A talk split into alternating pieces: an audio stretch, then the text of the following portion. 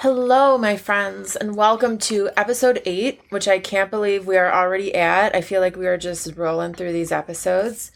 Today's episode is called The Toxic and Taboo, and it's asking the tough and often frowned upon questions that prevent men from furthering their journey with mental health. And I'd like to thank all my um, social media followers for submitting these questions, because I, I kind of had some written, but I really wanted to actually hear from you know, men, because I'm not a man. So I was like, oh, maybe I should actually get that input ahead of time, right? Um, so hopefully you've been listening weekly and you've shared this podcast with your friends and family. If you haven't, now is the time. Uh, but maybe you're feeling a little greedy and you just want to keep it all for yourself. I'm no stranger to being self-indulgent. It's actually one of my compulsions with my O C D. So if this has become your guilty pleasure, I get it. I support you. I love you.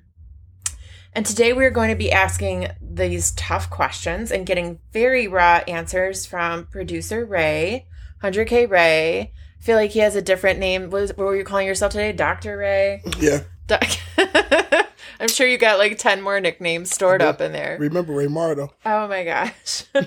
So Ray, so I met Ray at um, the building where I'm at now. He was down the hall from me where he had opened um, his business, Growth Camp X L. I used to, do you still go by Growth Camp? We merged Growth Camp under the one hundred K World umbrella. Okay. So we, we still, uh, we still function, but we just...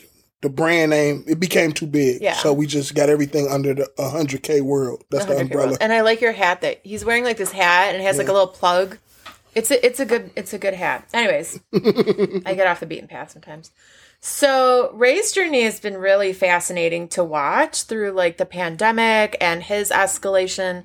I feel like he's like me. He's always got something new he's trying, new he's doing. He's like just told me about like another building today. I mean, this man never stops. And in this like new kind of crazy ass world we live in, he, I feel like you're really good about navigating your journey honestly. Yeah. And I think that's so important. So I'm glad you were able to step in and do this show kind of last minute. So I would love if you just tell everybody, what is your background in terms of school and work? Like, how did you get to this point of being this badass entrepreneur? Okay, so I'm I'm a, I'm a bing back a little bit to what you said when, when you said uh, about the transparency of my journey. Mm-hmm.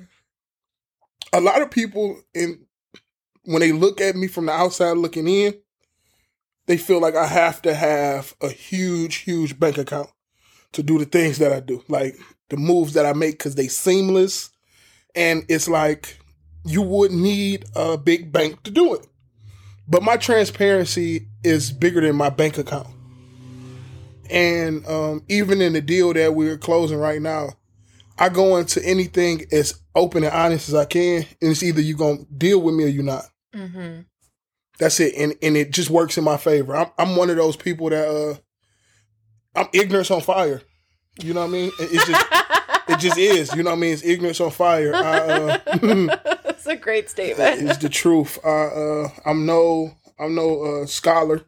I have a G E D. You know what I mean? But I always knew, even as a child, that punching the clock didn't make sense to me.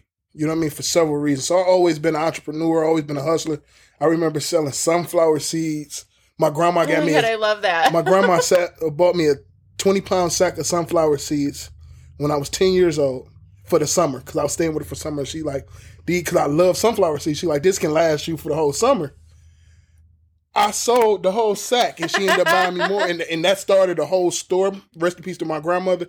But uh, for me selling sunflower seeds one summer when my grandmother passed, money from her store helped bury her.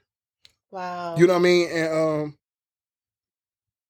shout out to my grandma, man. She really, she the she the fire that always been a fire up under me, and uh, rest in peace to her. But I, I worked several jobs. I always, I'm a I'm a boss and a leader at heart. So anywhere I go, they didn't like me there because I'm gonna figure out a way to make it work my way, and they end up kicking me out or something like that. I so. feel like that sounds so much.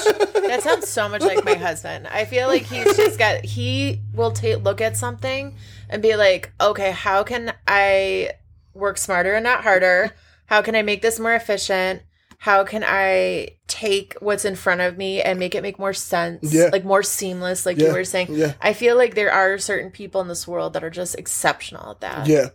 And, you know, but being exceptional at it is bad to a person that's been working there forty years mm-hmm. and all they have is their seniority and they don't know nothing else. You know what I mean? And they take it as a threat to their to their manhood or to their position and stuff like that. So I end up uh, being in and out of jobs.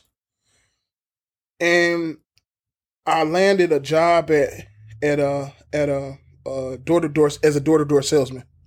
So I'm cleaning out my Google one day, and I, I just see a job thing from Monster, and I fill it out like, what the hell? I'm like, they ain't gonna hire me. It's like they asking for all these credentials and must have this and must have this sales associate and all that. What the hell? I'm like, I'm just gonna do it. I did it. They hired me. Ignorance on fire. Remember, mm-hmm. I said that. I get the job. I don't know nothing about shit. Like, I don't know. I didn't listen. I didn't know what my quota was. So as a sales rep, you have to know your quota. I talked my way into the position. Yeah, I got it. I went in this place, but I had so much to prove because everybody's in there is like preppy. You know, I'm from the clean east side, man. Yeah, man. You know, I'm clean. I smell good. You know what I mean? But I got a dob. You know what I mean? I'm like Kwame Kilpatrick. You know what I mean? I come in there in like three-piece suit, and they looking like, what the hell? They in there like Harvard grads, you know what I mean? I'm like, listen, I'm about to turn this thing out. All I had was my my my endurance, and I, I thank God for that because I, I I'm gonna take a licking and keep ticking. And when pe- most people are fragile, I find strength in that. You know what I mean? So I seen what they was in there doing. I'm like, everybody bringing back four clients a day.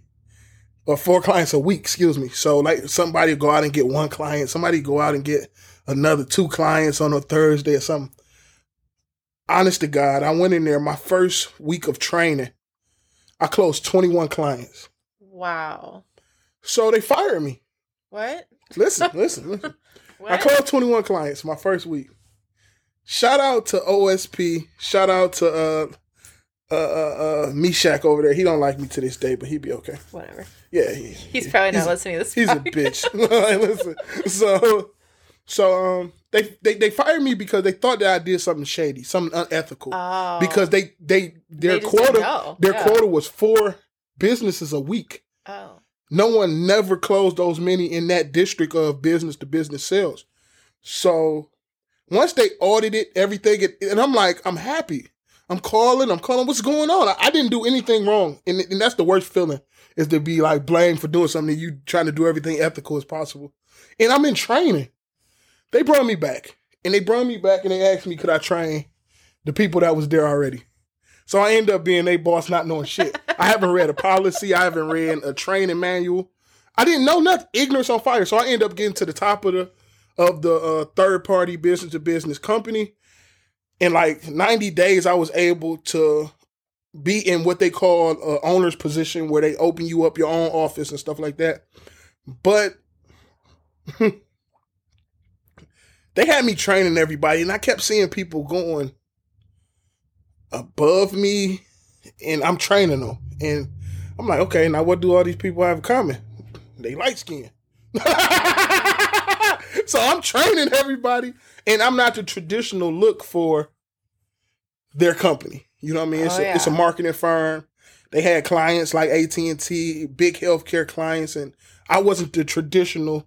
I said things like meeting instead of meeting, and you know what I mean? I didn't pronounce my eans and stuff like that, and you know what I mean? So what they was doing is they was using, misusing my, uh, my skill set. Stupid.